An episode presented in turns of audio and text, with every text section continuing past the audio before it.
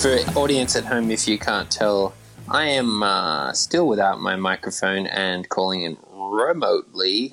Yes. Um, I don't want to put this on Tisha, but it seems like Yeah, well, Well. I Tisha and I had a chat, and um, I am disappointed. We had a good talk about it. I mean, a real heart to heart. I felt she explained that delivery of my Lord of the Rings microphone is taking a while because there's just, I guess, a lot of people ordering microphones. A lot of people starting podcasts right now. Boo! But uh, we did it first. uh, yeah, I know. but that's the that's the reality. yeah, I would say luckily for what it's worth, most podcasts don't really do what we do. Yeah, I think most podcasts are, are like people talking about stuff that happened to them when they were younger, trying to get over it and yeah. Or sometimes they they invite their boss in and they ask them if they know an internet thing, and they they laugh in a really annoying voice. They laugh the whole time, and you can't even learn anything. Yeah. Um, so I think that I, I'm glad people are starting podcasts, and we'll see how many of them survive Yeah. um, once people realize they don't have what it Yeah. takes. A little tip, little uh, news you can use for people out there who might be turning their own homes into an Apple Store. Make sure to open your windows because paint, even if it's white paint, still has quite heavy fumes. Yeah. And if you don't have any windows open, it can take a very long time to disperse, and it may not even disperse at all. In my case, even once I got the windows open, it just kind of was hanging in the air there. I think y- if you put an iPad in a homeless person's hands, watch their life change.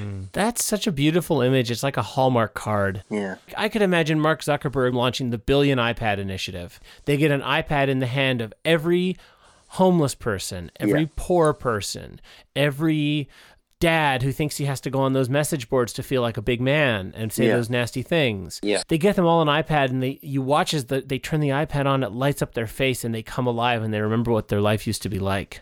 yeah, I think we'd see something like the next great renaissance. and, and they could watch Netflix. Down the line maybe they'd work out some deal where they could get Disney Plus. Yeah, they wouldn't have HBO Go. No, no, oh god no. No, And I think, you know, it wouldn't be unreasonable to imagine that the iPads that they're given don't look quite as nice as the normal ones.